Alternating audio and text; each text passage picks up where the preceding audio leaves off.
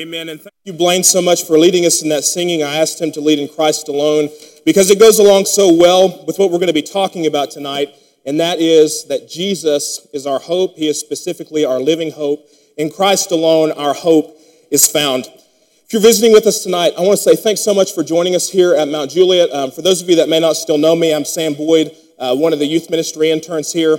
I usually don't talk a lot before I get started, but I will say I think I would be remiss if I didn't say, and I think I can speak on behalf of the other interns, I want to thank you guys for uh, being so welcoming to us and so encouraging and so hospitable. Uh, and it's been a joy to, to meet so many of you and to, to have fellowship with you as uh, believers in Christ. If you're watching on live stream, uh, thank you so much for joining us. And I hope that uh, if you're looking for a place to call home, that you might consider joining us here at Mount Juliet. It's certainly a wonderful place to be. Last summer, I was working at a camp, and uh, one of the, the traditions that this camp had was that on Friday morning, those who had said enough memory verses, I think it was like 10 memory verses or something, consecutively without any problems, the director of the camp would take them to Dunkin' Donuts. This is a very, very big deal to these kids at this camp. And so uh, it was Thursday night after a long week of camp, and I had a cabin. I think there were probably like 10 and 11 year olds in there. And this kid came up to me and he really wanted to go to Dunkin' Donuts so bad. He was, he was really hoping to uh, be able to go. And so he's telling me the verses and he's kind of struggling. And so I'm trying to help him out a little bit. And then he just, he keeps struggling. And then it's like 45 minutes past bedtime. And I've given him all this time. And he was still like missing sentences. You know, like I said, it had been a long week at camp. He's still missing sentences. And it's not, you know, if it had been a couple words, I probably would have let him go. But, you know, it was, it was, it was just not what the director of the camp wanted. And I said, I am I am so sorry. I know you really want to go, but I'm so sorry. I can't let you go because you haven't met the requirements. And he was like, ah, I don't want to. And I felt, oh, oh, darn, I've just, I've just broken this kid's heart. And I felt so bad about that. But I bring that up because this kid had a hope. He had a hope of something that he was going to get. All of us have hopes for things. I grew up in a small town, so we didn't have a lot of chain restaurants. And when we'd go places, I would always hope that we would stop at IHOP because I've loved their food. I'm happy to report that I've, uh, I've since repented and come into full communion with Waffle House, which is the superior breakfast food restaurant. Um, but you know, there are things that we hope for. Um, maybe you've been driving before, as I have, and you've drunk a lot of water or coffee or something, and you're going down the road, and you're really hoping there's a bathroom because there's something that's about to be poured out, and it's not the Holy Spirit upon all believers. You know, maybe you hope for something for Christmas. I don't know if it's a new electronic or a new car. I don't know what you're hoping for, but we've all hoped for a gift before. As a young child, I can remember on Christmas morning, you know, getting up at 5.30, 6 o'clock in the morning, going in there and peeking at what my gifts were, hoping that it was what I wanted. Or maybe you've said, I hope there's good weather for the wedding on Saturday. I hope there's, there's good weather for this. There's things in life that we hope for. But you know, in reality, all of those things that we just talked about are not things that really have a lot of gravity to them. You know, some of them may be a little more serious, but those are not things that really involve intimately our lives and our interactions with other people. And the reason that I wanted to talk about hope tonight and the hope that we find in Christ is because each and every one of us has hope that we have lost or maybe hope that we still have about things that really, really do matter. About tough times in our lives, about broken relationships, about our children, maybe your own biological children or children in your community who are suffering about world issues, about a family or friend who is hurt, about your career, each and every one of us has something that we hope for, whether it's for the good of those people or for the good of something to work out or for peace on earth. Each and every one of us has something that we hope for that is a legitimate hope.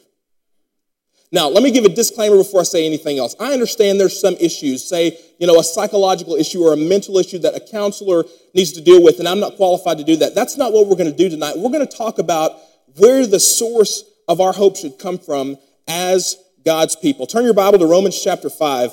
Romans chapter 5, this is where we're going to begin, and this is kind of the base ground for everything that we do the rest of the night. Romans chapter 5, beginning at verse 1. Therefore, since we have been justified by faith, in other words, made right in the eyes of God by faith, we have peace with God through our Lord Jesus. Therefore, since we have been justified by faith, we have peace with God through our Lord Jesus. Through him we have also obtained access by faith into this grace in which we stand. And we rejoice in hope of the glory of God. Not only that, but we rejoice in our sufferings, knowing that suffering produces endurance, and endurance produces character, and character produces hope. And hope does not put us to shame because God's love has been poured into our hearts through the Holy Spirit, which has been, who has been given to us. Don't miss this. This is the cornerstone of everything that we're going to talk about tonight, and that is that peace with God through faith is how we gain access to hope. It's the source of hope.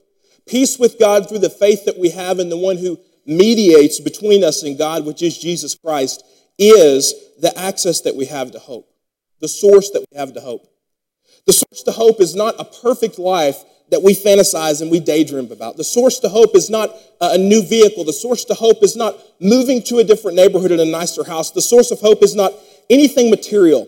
The source of hope is not never fighting with your significant other. The source of hope is not any kind of academic or career achievement. The source of hope is Jesus Christ and Him alone. I want you to think about if you remember the story, and if you don't, let me just kind of set it up for you here. It's back in Matthew and Mark, and it's Jesus is on the boat with his disciples on the Sea of Galilee.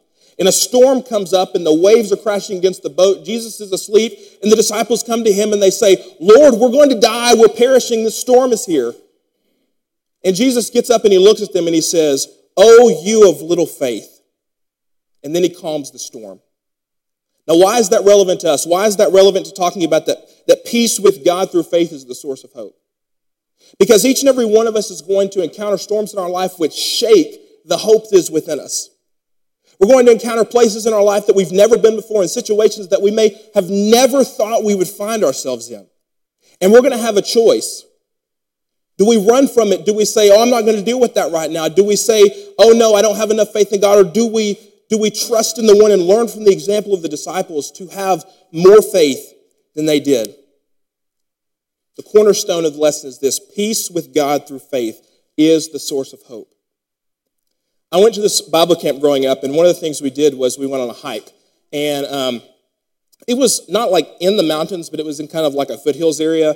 And so every year on the hike up to the waterfall, we would pass this massive rock. Probably the only only thing I've ever seen that I would actually consider a boulder. I mean, you could probably fit dozens of people on this at one time. It was probably 20 or, or 30 feet long and probably like 15 feet high. I mean, this rock was massive. That rock is not moving. I mean, that's, that's a rock that will be there probably when Jesus comes back. In the same way, we have a rock that is not moving. Turn over to Ephesians chapter 1. Ephesians chapter 1, beginning in verse 15. Now, this letter was written to uh, the believers at Ephesus by Paul. But I love the things that he says in this, and I think it's a really good reminder of what we should be striving after as we think about hope. Jesus is hope. That's the first thing we've established from Romans chapter 5. And now let's talk about another characteristic of our hope, Ephesians 1:15. For this reason, because I have heard of your faith in the Lord Jesus and your love toward all the saints, I do not cease to give thanks for you remembering you in my prayers, that the God of our Lord Jesus Christ, the Father of glory, may give you the spirit of wisdom and of revelation the knowledge of him, having the eyes of your hearts enlightened, that you may know what is the hope to which he has called you, what are the riches of his glorious inheritance in the saints, and what is the immeasurable greatness of his power toward us who believe according to the working of his great might that he worked in Christ when he raised him from the dead and seated him at his right hand in the heavenly places, far above all rule and authority and power and dominion, above every name that is named, not only in this age, but in the age to come.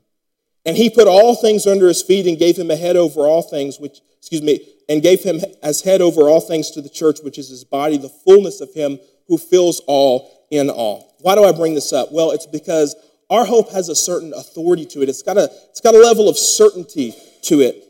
It's got something to back it up. It's got, it's got some headship to it. It's got a leader to it, Jesus Christ. It's not a false hope. It's not something that somebody can take from us.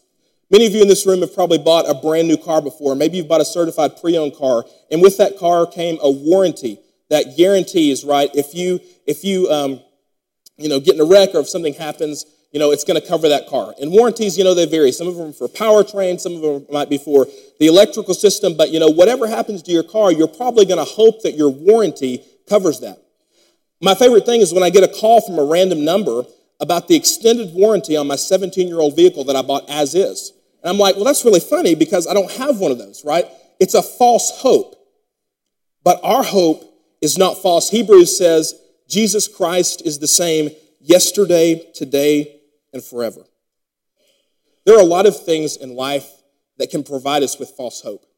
Maybe somebody came to you and said, Hey, we're looking at you for this leadership position in this club or this leadership position in the company.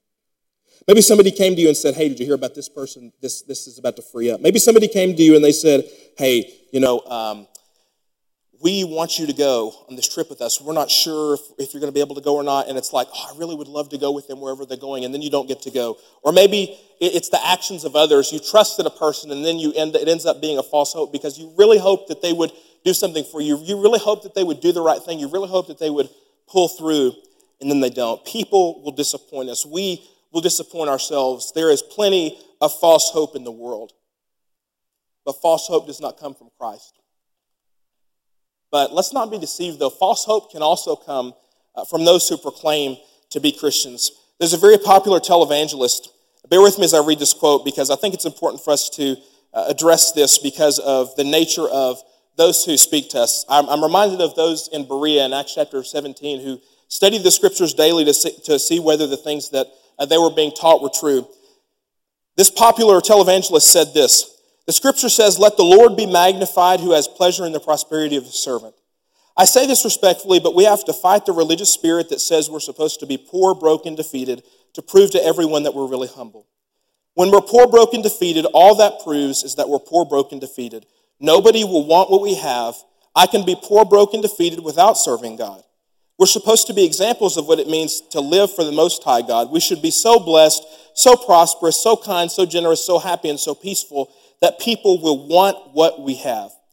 If you think you're showing God how holy you are and how humble you are by not wearing your blessings and not taking that promotion, your own thinking is what is keeping God from doing something what is something new in your life.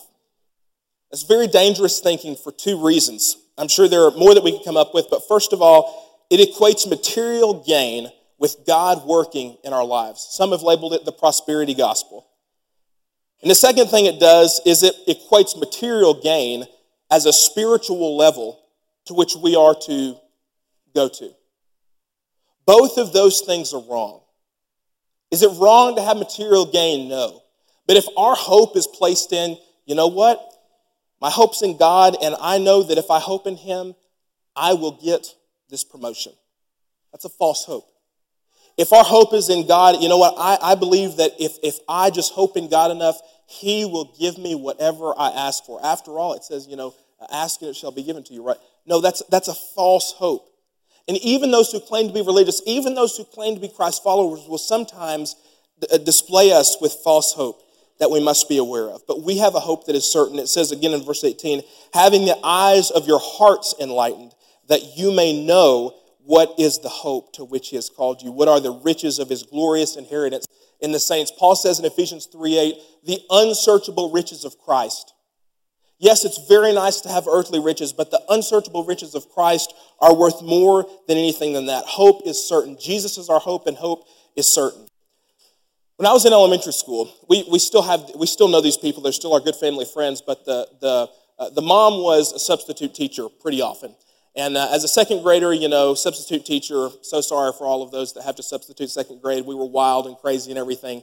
And uh, she would come in and she would give two rules, really, really three rules, I guess. She would say, okay, the first rule is be respectful to everyone. The second rule is Tom does not get wet. And for all subsequent rules, refer back to rule one. And we were always extremely confused by this because we're like, what in the world are you talking about? Tom does not get wet. What does that have to do with anything? And she would always say, when you're 16, you can ask me about it. She was like, you know, call me, call me when you're 16. So the dad turned 16 years old. I was like, hey, Miss Rachel, what, is that, what does that rule mean? And she was like, oh, it doesn't mean anything. It was just something to get you guys to pay attention and refer back to rule one. And I was like, I thought there was some special meaning behind that, you know, but, th- but there was nothing there. Now, why, why do I bring up that strange story? Well, because if we look over in Colossians chapter 1, beginning of verse 24. Colossians chapter 1, beginning in verse 24. We think about people who did not necessarily um, get to see the fulfillment of Christ. It's something we're going to talk about more in just a second. But Tom does not get wet. We did not get to see necessarily the fulfillment of that rule, and that's because that rule didn't necessarily mean anything to us. It was something that wasn't like a, a secure hope to us. But let's see what Colossians says, verse 24, or excuse me, verse 24 of chapter 1. Now I rejoice in my sufferings for your sake, and in my flesh I am filling up what is lacking in Christ's afflictions for the sake of his body, that is the church, of which I became a minister according to the stewardship from God that was given to me for you to make the word of God fully known, the mystery hidden for ages and generations now revealed to the saints. And before we go on, back to Tom does not get wet. It was a mystery that was hidden to me for about, you know, seven or eight years. But then when I found out about the mystery, it didn't really mean that much because it was not something that was that important. But this mystery that we read about is something so much more special. To them, verse 27, to them God chose to make known how great among the Gentiles are the riches of the glory of this mystery, which is Christ in you, the hope of glory. Him we proclaim, warning everyone and teaching everyone with all wisdom, that we may present everyone mature in Christ. For this I toil, struggling with all his energy that powerfully works within me. You know, sometimes I think back to prophets in the Old Testament. Jeremiah is always one that comes to my mind, but you could go through the major prophets and the minor prophets and see how they spent their lives and a lot of their lives and a lot of their time prophesying about the one that was to come. But that's the key. He was, he was the one that was to come. They never got to see him. They never got to see the fulfillment of what he did. They never got to understand the mystery of the one whom they were prophesying about. And what a blessing it is for us today to know who the Messiah is, to know what he did, to know that he is coming again. We no longer look at this as a, as a mystery, but it's something that has been revealed to us. Something that we can know for certain about the hope that we have in Christ, that, that his hope, because it has been revealed to us, works inside of us. You think about people who maybe fought for rights, whether it was in this country or another country around the world, people who were leaders in that and did not make it to the fruition of when a law was passed that gave them uh, the right to be free. Situations like that where people give so much sacrifice and so much energy to something that they, they don't get to see it. Moses, maybe, when he was sitting on Mount Nebo and he looks over and, and he's, he's looking at the promised land, but he doesn't get to go in because he disobeyed God. But we today have access to the Savior that everyone else could only talk about.